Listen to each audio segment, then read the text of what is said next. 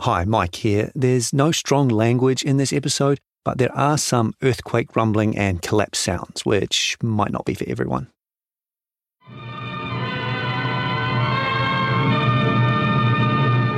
Where the South Pacific washes the New Zealand coast, the province of Canterbury begins.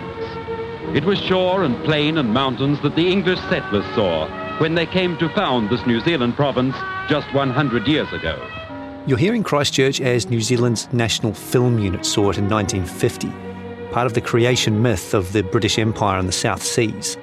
And if New Zealand was the Britain of the South Pacific, Canterbury was its England. The Church of England founded the Canterbury settlement and made Christchurch the cathedral city. It was not haphazard adventure, but planned colonization. And carefully picked from all ranks of English life, these were the model settlers for the model colony. They aim to recreate British society, minus the top, the lords, and the bottom, the crims. So to a country that was raw and rough, they tried to bring the orderliness of their homeland. What they started, their descendants cherish. And today, the city of Christchurch... Christchurch in the 20th century was essentially a modern version of that blissful colonial ideal. The film you just heard is called Canterbury is a Hundred. It was shot in 1950, but parts of the cityscape look familiar. There's Christchurch Cathedral, of course, in the city centre, looking a lot better than it does now.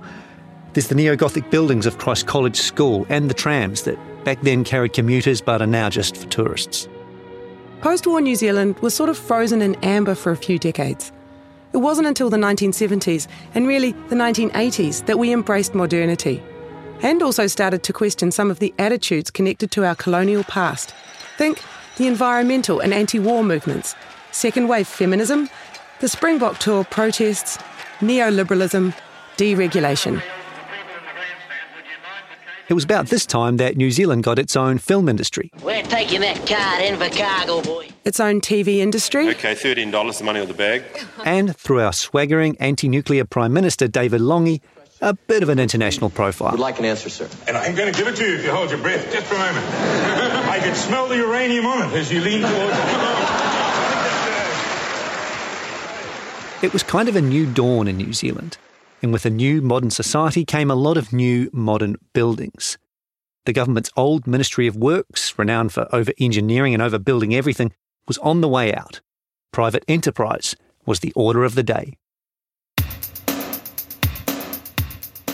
It was about this time that a developer named Prime West Corporation was eyeing up a piece of land on the corner of Cashel and Madras Streets in central Christchurch. The site was a couple of blocks to the east of Cathedral Square, the heart of the city and home to Christchurch Cathedral.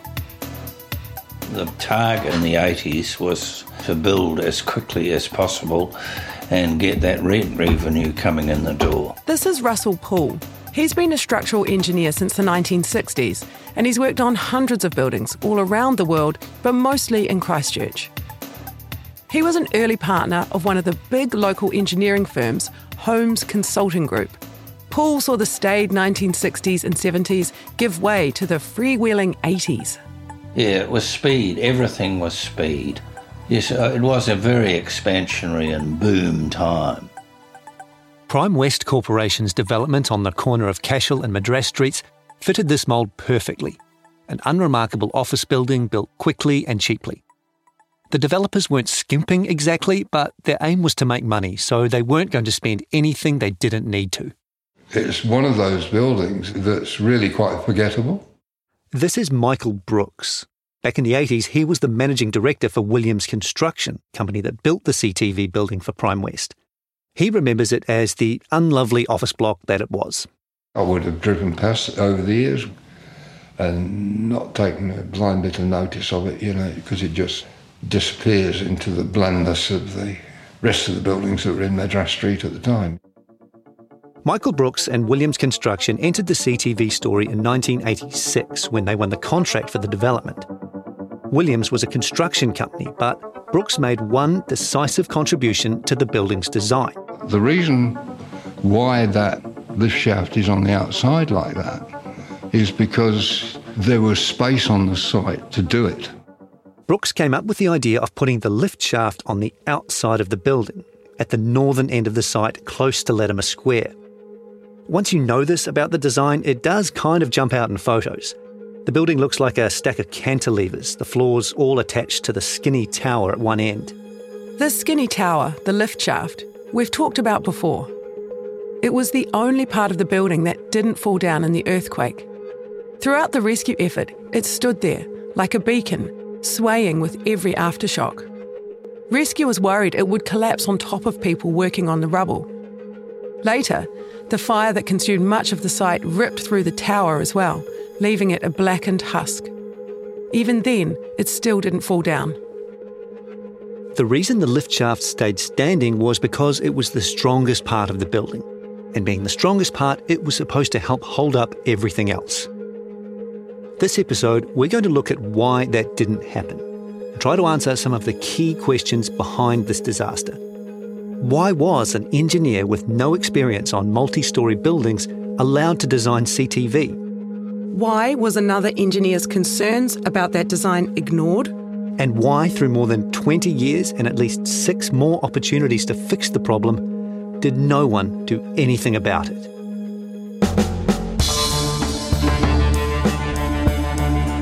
I'm Michael Wright. And I'm Margaret Gordon. On February 22, 2011, a devastating earthquake shook the city of Christchurch, killing 185 people. Two thirds of those people were in one building, a building that should never have been built. From stuff, this is collapse. Those buildings, they'll fall down when there's an earthquake. My conscience is clear that we did the best we could on the day. Graham went on and on about the CTV building. It was not a question of if, but when.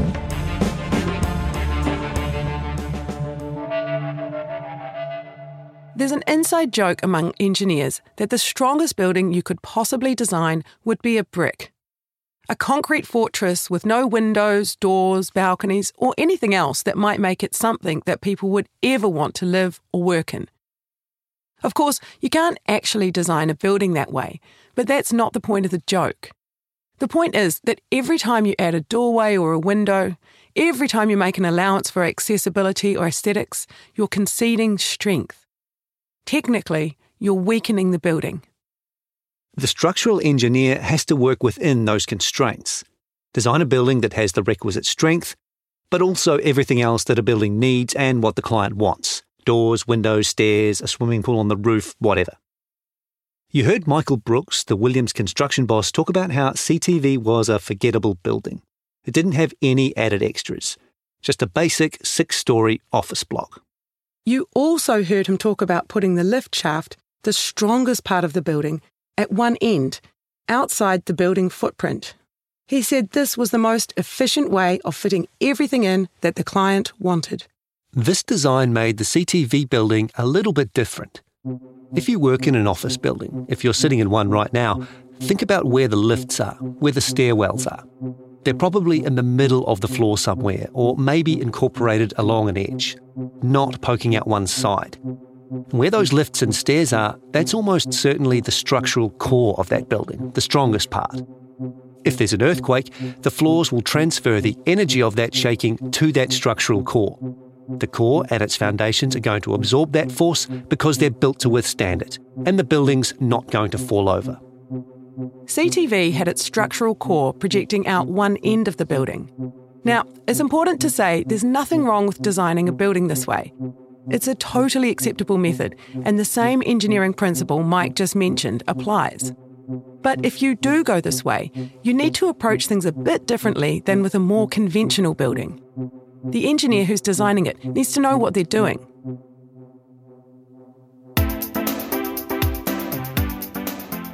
So it's early 1986. Christchurch is in the middle of a building boom. Nightclubs and cafes are emerging on the scene, and the city's love affair with shopping malls is just getting started.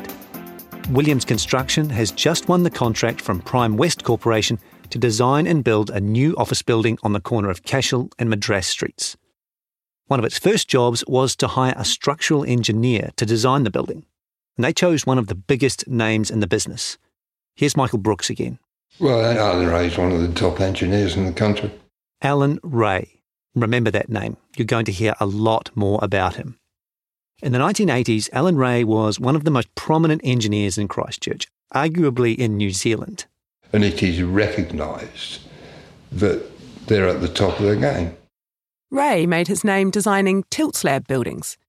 Those are the buildings where they make each wall by pouring a slab of concrete flat on the ground, then use a crane to tilt each slab up to the vertical, kind of like a gingerbread house. You still see a lot of them being built today. His self named company, Alan Reay Consulting Engineer, had already worked with Williams Construction on an earlier project.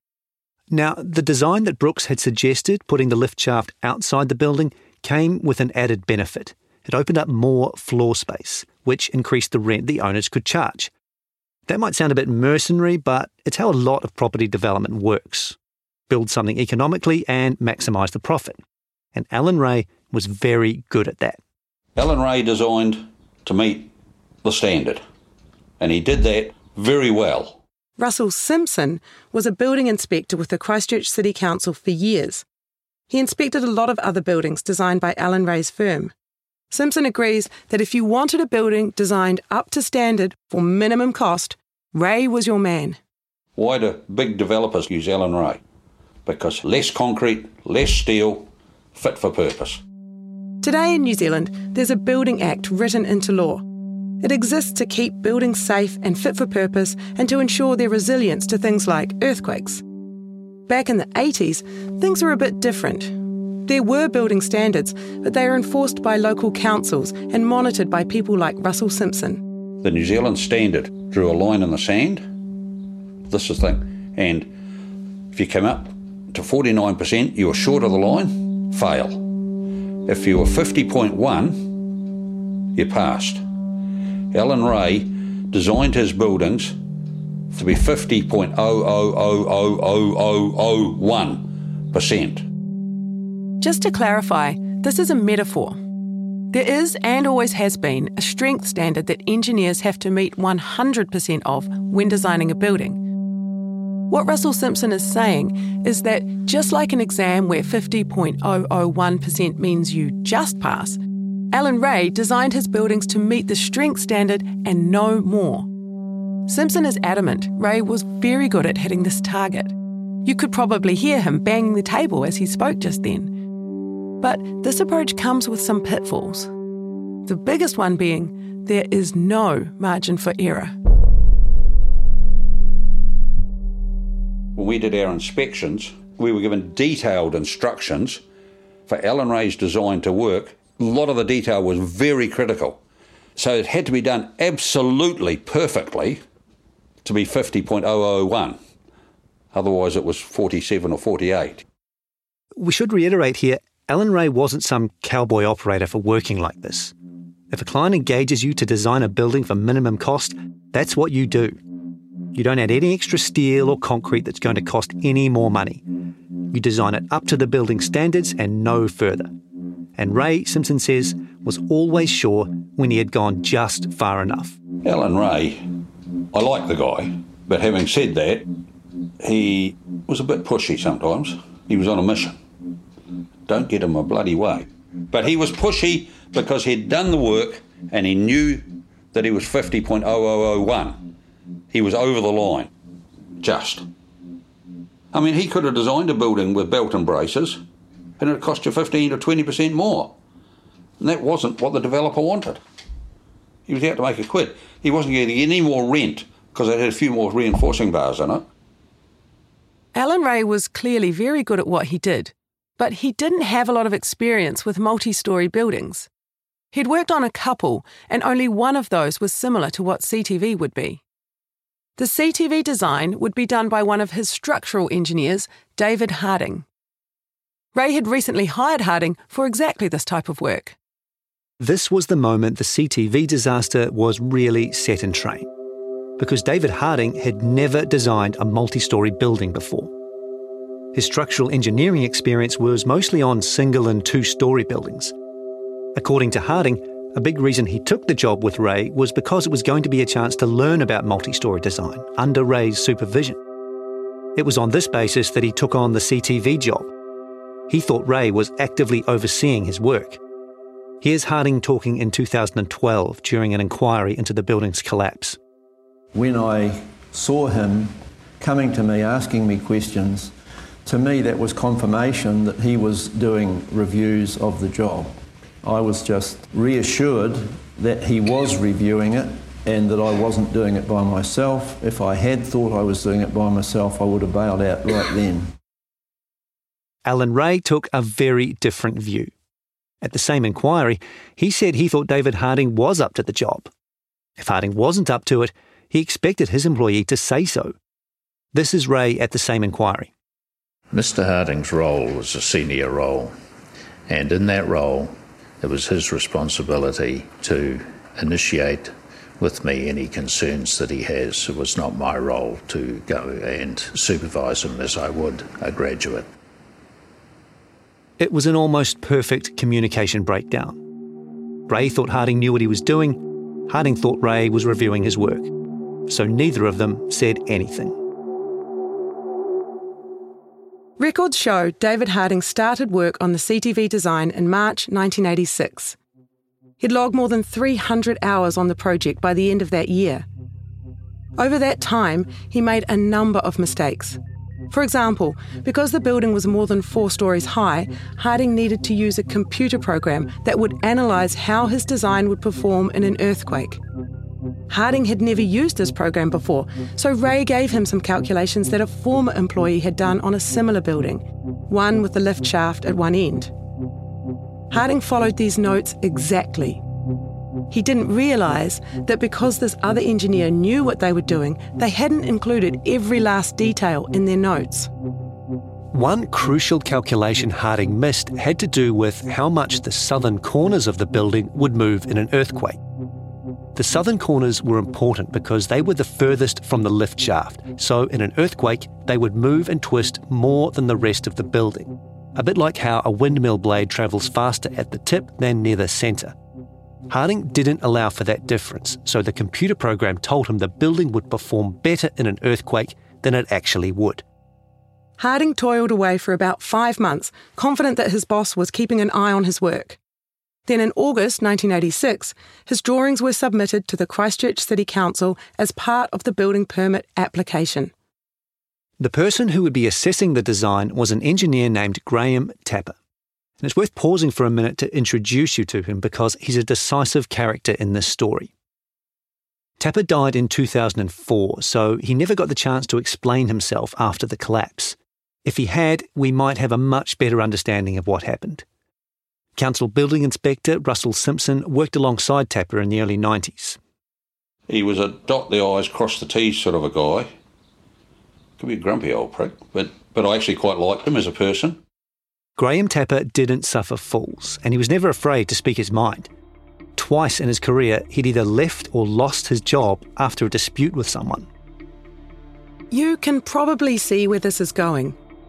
David Harding's substandard design for the CTV building was about to be reviewed by the bull-headed, never backward and coming forward council engineer Graham Tapper.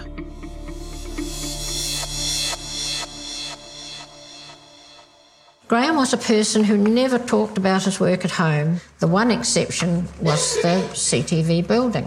This is Pat Tapper, Graham Tapper's widow. She's reading from a statement here at a commission of inquiry in 2012. Graham went on and on about the CTV building. At first, I thought this was related to Alan Reay, where there was a personality clash. However, I soon realised that what Graham was unhappy about was the building itself. His view was there were earthquake risks. It was not a question of if, but when. And when it happened, he was concerned the CTV building would not prove to be strong enough. Graham Tapper acted on his concerns immediately. The day after David Harding's design was submitted to council, Tapper wrote a letter by hand asking for the calculations to back up the design and listing 14 different problems with what had been provided so far. Some of his concerns were minor, some were major. When you read this letter now, knowing what happened to the CTV building, one line jumps off the page. Here's our producer, Marc Greenhill, reading that line floor connection to shear wall system and general connection between floor slab and walls. Okay, a couple of new ideas in there. Marc's joined us here because he's covered the CTV story extensively and he's going to help us break this down. Once more, Marc. Floor connection to shear wall system and general connection between floor slab and walls. Main new thing is a shear wall system. What's that? So, firstly, shear is S H E A R, not shear as in sheer cliff face. Shear force is basically two forces acting in opposite directions. Say if you're in a car without a seatbelt on and the driver hits the brakes, you're going to slide forwards, not backwards. That's shear force in action. Now, when it comes to buildings, the process is a bit more complicated, but it's essentially the same. A shear wall acts like a buttress, keeping a building up in something like an earthquake. So, this is what I talked about earlier with the lift shaft, yeah? Right. So, not all buildings are designed this way with a shear wall system, but plenty are, including CTV. The way it works is in an earthquake, the floors of a building shake, and the force of that shaking gets transferred from the floors to the shear walls. So, the connection between them is important. Very important. If the connection breaks, the momentum of the shaking floors won't be resisted by anything. That puts huge pressure on the other vertical elements, such as the columns, which probably haven't been designed to withstand those forces. And why is Tapper calling it a shear wall system? Because he's talking about the whole process here, not just the main structural wall. It's the floors that shake during an earthquake and transfer the energy of that shaking to the main structural walls. The walls absorb it, the building doesn't fall down, the system works. And just to be clear, the main structural wall is the key to all this. Yes, but the system is only as good as its weakest part. And in this case, the main shear walls were around the lift shaft and the stairs? Yes, they were. Remember, on CTV, the structural core was poking out the northern end of the building rather than sitting within it, which would be typical. As we've said before, this was the only part of the building that was still standing after the collapse. Thank you, Marc. No problem at all. So, on CTV, the shear wall system was its structural core. It was mostly located in the area around the building's lift and stairwells. The core was supposed to keep the building standing during a big earthquake. And remember, it was poking out one end, which meant an engineer had to take special care designing it. Council engineer Graham Tapper, who reviewed the design, wasn't satisfied with how the floors of the CTV building were connected to that structural core. If the CTV building's fate was set in motion with the inexperienced David Harding's design, this was the first and really the best chance to save it. Harding's design had been submitted to the council for approval, and the council engineer spotted several problems, including a profound design flaw. This was the time for the wrongs in the CTV building to be righted. That's not what happened. Instead, things got very messy. Remember what Pat Tapper said about her husband and Alan Reay? Graham went on and on about the CTV building. At first, I thought this was related to Alan Reay, where there was a personality clash. Alan Reay and Graham Tapper had a history. You can see where this comes from. Tapper was a meticulous curmudgeon who didn't take kindly to Reay's pass fail approach to the building code. Reay even had a nickname for Tapper Colonel Tapper. One of Reay's staff at the time said his boss used the phrase around the office so much, one of the firm's clients actually went down to the council office and asked to see Colonel Tapper. Reay would later dismiss the claim that he resented Tapper. He said they disagreed sometimes and often had debates, but that was it. Reay also rejected the idea that he'd go over Graham Tapper's head to the council building unit boss, Brian Bluck. An engineer who had worked for Reay and the Christchurch City Council said council staff were often troubled by some of the structural details on the permit applications from Reay's firm. Graham Tapper was often one of those who wasn't satisfied. Here's that engineer at the 2012 inquiry. I found that Alan Reay and ARCL did not like Graham Tapper's close scrutiny of their work. It was not uncommon for Alan Reay to go directly to Brian Bluck to obtain the release of a building consent when he could not get approval from Graham Tapper.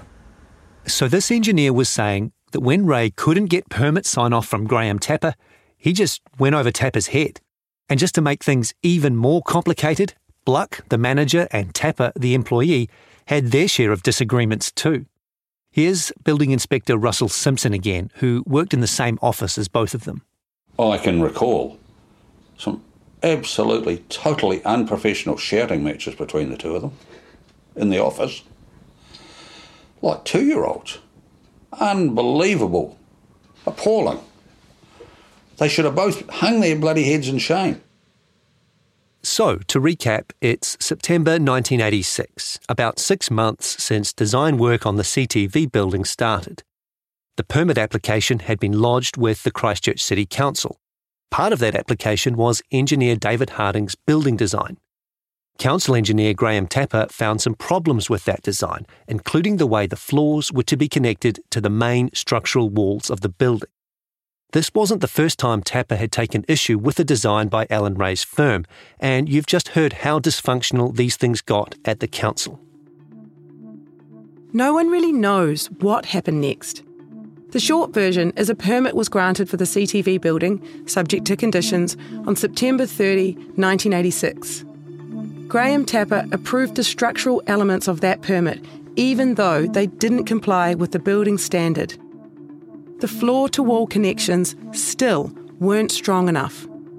And this is the big unknown. Why did a stick in the mud like Graham Tapper suddenly relent and sign off on substandard work? He was a guy who would rather have a screaming match with his boss than back down on a point. A guy who, at least according to some people, was the bane of Alan Reay's life, who refused to give in on exactly these sorts of details. Pat Tapper, Graham's widow, remembered things coming to a head that September. She later told an inquiry she clearly recalled seeing her husband off to work one particular morning. Well, as he was going out the door, he said, Oh, well, mightn't have a job when I came home tonight. And okay. I just said, Oh, well, we'll cross that bridge when we come to it. All right. Did you know who the meeting was going to be with or not? Well, I knew it would be Brian Bluck, and I just surmised it was going to be Alan Reay. The only living person who would have been at that meeting is Alan Reay. He was questioned on this point at the 2012 inquiry at great length, and his answers were always the same. I never went over Graham Tapper's head. I don't recall intervening on the CTV job.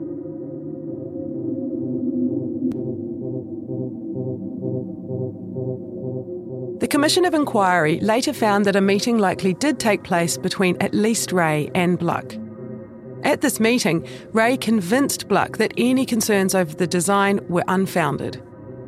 It isn't clear if Graham Tapper was present, but as a result of that meeting, he too was, quote, either persuaded that his concerns were unfounded or more likely was directed to sign off on the structural design, which he did. Graham Tapper had been loud and clear about his concerns with the CTV building design. The connections between the floors and the wall were not strong enough to withstand a big quake. Despite this, despite everything we know about how stubborn Tapper could be, he gave in. He signed off the plans. The CTV building, with all its floors, would be built.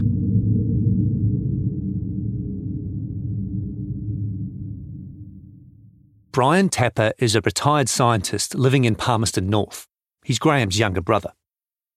He thinks his brother didn't really have a choice on CTV. Graham was in his late 50s and he had a history of employment disputes. His health wasn't great and he had little in the way of savings. He couldn't really refuse an order from a superior and he couldn't take his concerns elsewhere for fear of breaching confidentiality. There were hardly any whistleblower protections back then. If he resigned, the permit probably would have gone ahead anyway, and Graham would have been left unemployable and open to a defamation lawsuit. So he chose what seemed like the least terrible option at the time. A few years after all this, in the early 1990s, Brian Tapper went to stay with his brother in Christchurch. Graham called his younger brother Pinhead. It was part affection, part insult, just like Graham. Come on, Pinhead, Graham said one day.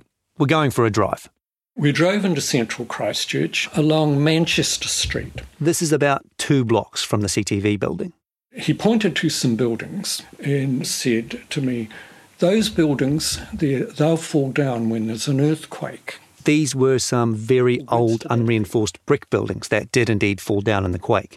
We were then coming back, I'm not quite sure whether it was Madras Street or. Madras Street is where the CTV building was. But he, he went on to say, while we were driving, to the effect that the Christchurch City Council was issuing permits that were not earthquake safe. It was something that shocked me. It was only when they got home that Brian realised They hadn't done anything while they were in town. The whole point of the drive was for Graham to get that off his chest.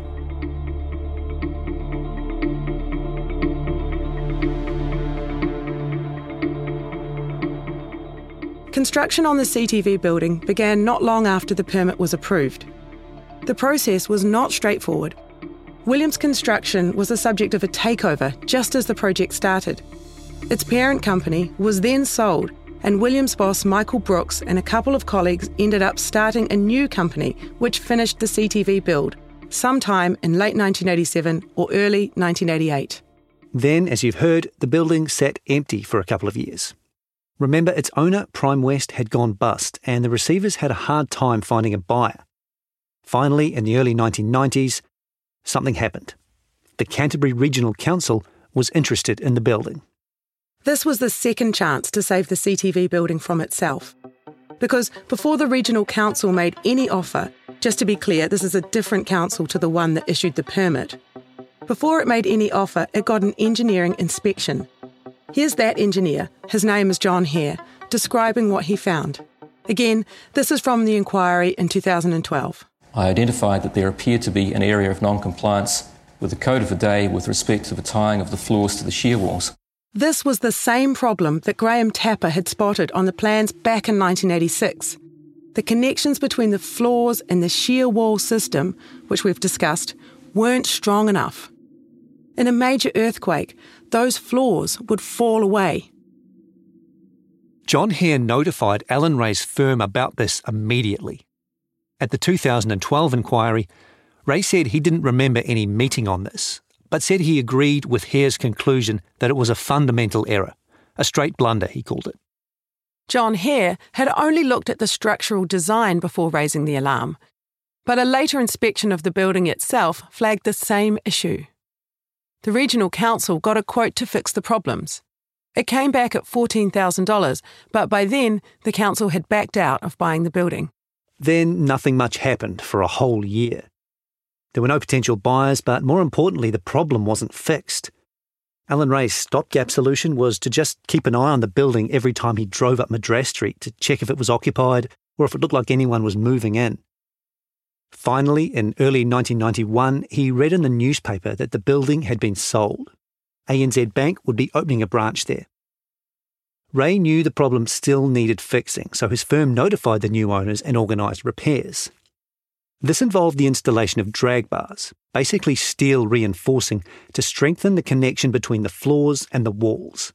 It took another eight months for this work to be done.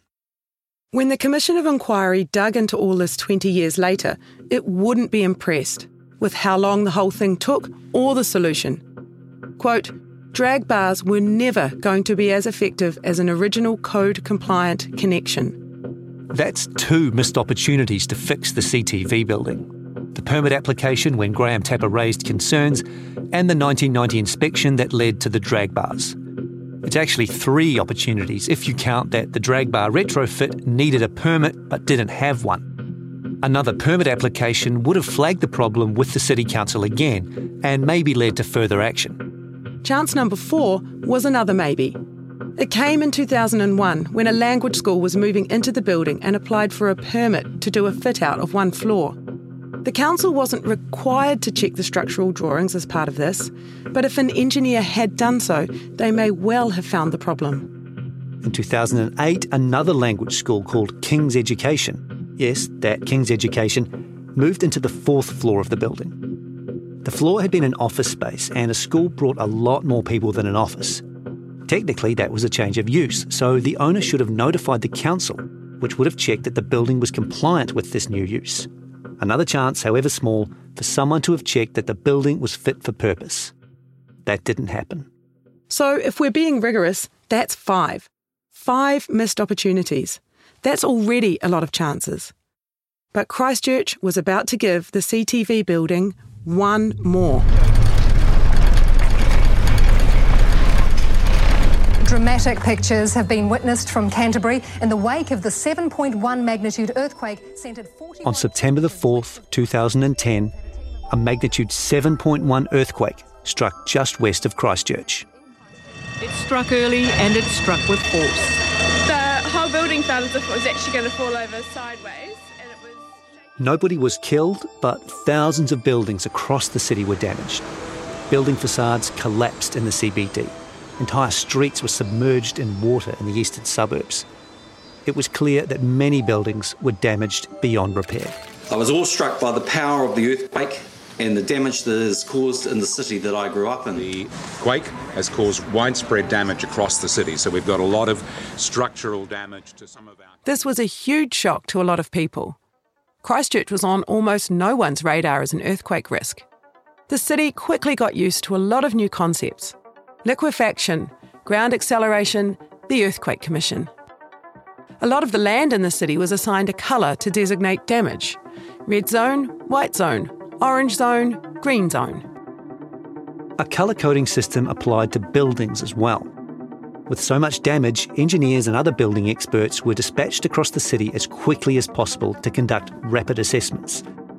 Every building received a placard red, yellow, or green.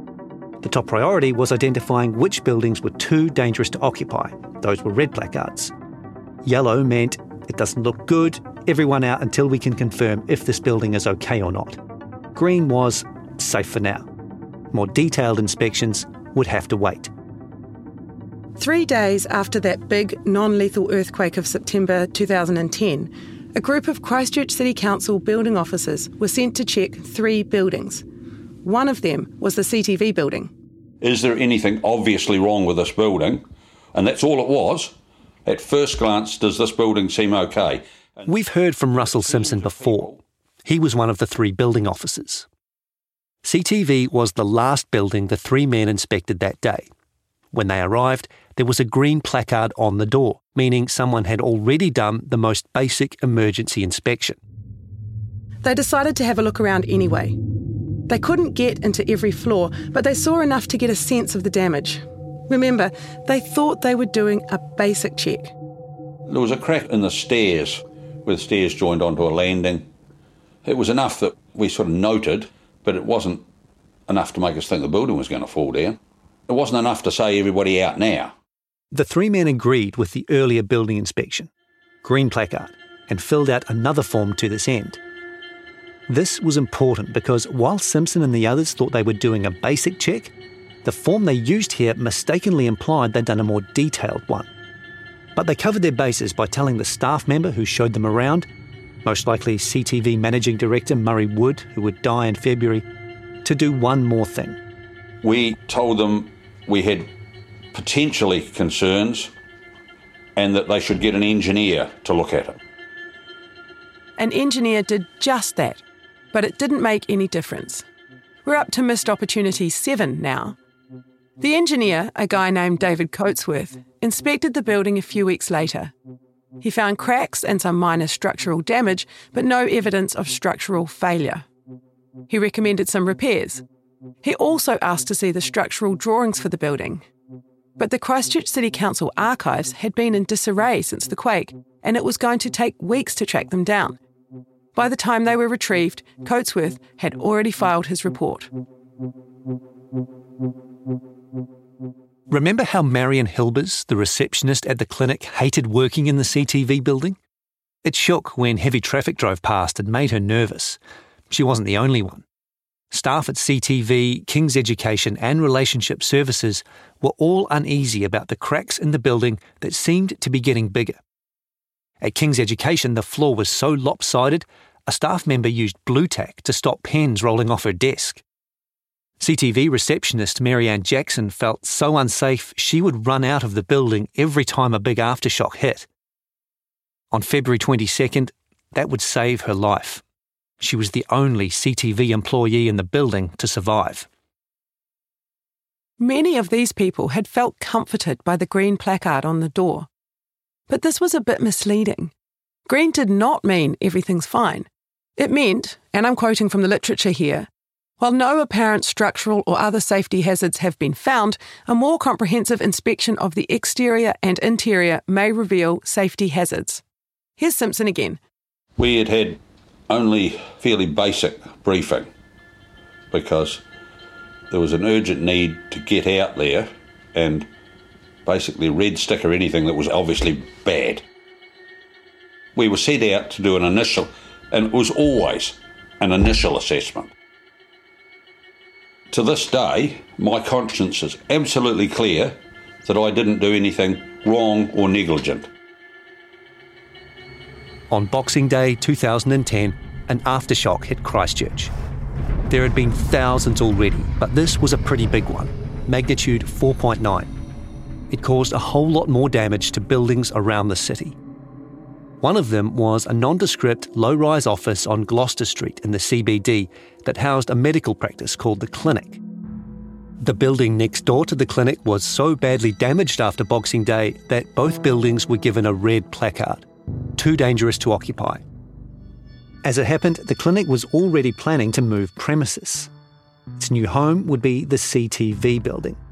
The Boxing Day quake fast tracked that move. The clinic's director, a guy named John Drew, had already assumed the role of building manager of the CTV building. After Boxing Day, he called David Coatsworth. He was the engineer who inspected the building after September and found no major structural problems. Drew wanted to ask Coatsworth if he could come back and look at the building again and see if there was any new damage. But he got Coatsworth's voicemail. It was the holidays. Drew should have followed up after that, but he didn't. Coatsworth declined an interview for this podcast. The Royal Commission had found that there was likely no significant damage visible when he inspected the CTV building in 2010. Even so, Coatsworth told the Commission how the job weighed on him. It would be fair to say that I have relived the inspection that I did of the CTV building over and over in my mind, wondering whether there was anything I missed or misinterpreted. In the end, I have to fall back on my professional judgment as an engineer. In, in closing my evidence, I'd like to offer my sincere sympathies to the families of the people who died in the CTV building that day.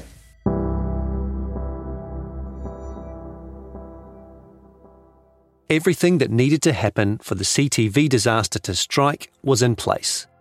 The building was damaged but still standing after a massive earthquake and months of countless aftershocks. It had profound design flaws that had been identified 25 years earlier, but which had then been ignored, then inadequately repaired, then repeatedly missed, despite several opportunities to find them. And five days a week, from 9am to 5pm, it was full of people from a TV station, a doctor's surgery, and a counselling service. By February the 21st, 2011, it would be even fuller. That's when classes would start at King's Education English Language School, bringing another 100 or so students and teachers in every day. On February 22nd, 2011, 80 people from the King's Education School, 18 people at the Clinic Medical Practice, one person from Relationship Services Counselling, and 16 people from Canterbury Television would die when the CTV building collapsed with them inside. Their deaths accounted for two thirds of the entire earthquake toll. There would be three major investigations into the disaster. You've heard a little from one of them already.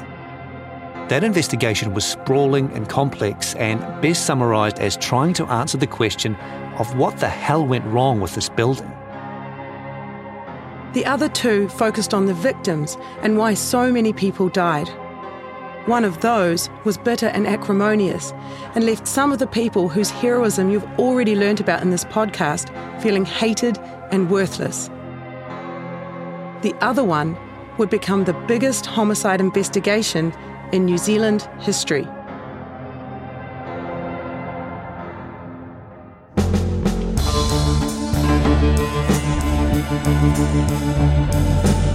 Next time on Collapse. Who was in charge of CTV site? He ran out of the store and ran towards his car, and because we chased him. It is recommended that one, a charging document be filed detailing an offence of manslaughter.